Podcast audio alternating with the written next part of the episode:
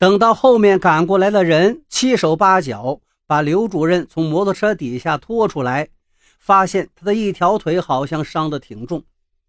刘光明双手抱着腿，一个劲儿的喊疼。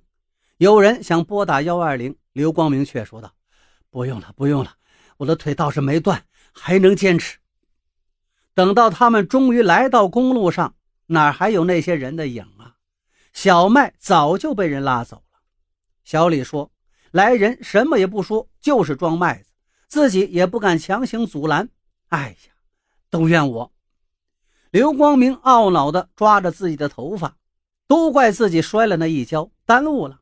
真是偷鸡不成，又蚀了一把米。第三天，刘光明突然接到一个电话，是一个叫什么夏季公路环境综合治理办公室打来的。大家都从来没有听说有这么个部门。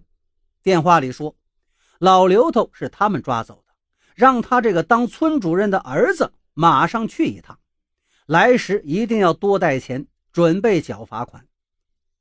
刘光明接了电话，就让小李主持村里的工作。他急匆匆地往县城赶。中午时分，刘光明打回了电话，说这个夏季公路环境综合治理办是县里新成立的一个临时部门，权力可相当大。如果发现谁不听劝阻，执意在公路上晒小麦，可以当场没收。如果当事人不配合，可以把人带到县里进行思想教育。实际上就是跟蹲禁闭差不多，而且还要交罚款。那天老刘头就是因为倚仗自己是村主任的爹，态度蛮横，结果不但被人没收了小麦，还被带到县里接受教育去了。刘光明让小李转告全体村民，千万不要再到公路上晒麦子了，避免类似事情再度发生。还说自己一时回不去了。要陪老爹在县城亲戚家住一段时间。闻听此言，村里谁还敢到公路上晒麦子呀？麦收时节终于过去了，刘光明跟他老爹也从县城里回来了。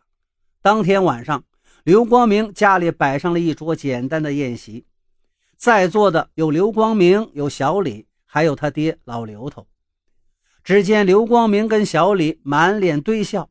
讨好似的，不停地给老刘头添酒布菜，老刘头则是一脸的不乐意。我郑重地跟你们俩小子说，以后再有这种事情，千万别找我。我都这一大把年纪了，被你们拿着当枪使，如果被别人知道，我这老脸往哪搁？刘光明陪着笑脸，一叠声的答应：“是是是，爹。”以后不管遇到什么事情，都不能再麻烦您老人家了。原来呀，老刘头在公路旁边晒小麦被抓，这个事儿就是刘光明亲自导演的一出闹剧。小李跟他爹都是他安排好的演员。乡政府为治理夏收时节公路上晒粮的这一乱象，让刘光明立下了军令状。假若本村村民有一个人到公路上晒麦子，他就得在乡里的总结大会上做检讨，而且要扣发年终奖。刘光明知道任务艰巨，只好耍了个小聪明，演了这么一出戏。抓人的那些人和车都是刘光明从一个工厂里找来的，工人们都穿着统一的工装，难怪目击者认不出他们是什么部门的。而夏季公路环境综合治理办公室，则是刘光明临时编出来的。他从摩托车上摔下来受伤，也是装的。老刘头被抓走之后，只不过到县城的亲戚家小住了一段时间。当然，被拉走的那些麦子，早就直接卖到了国家粮库。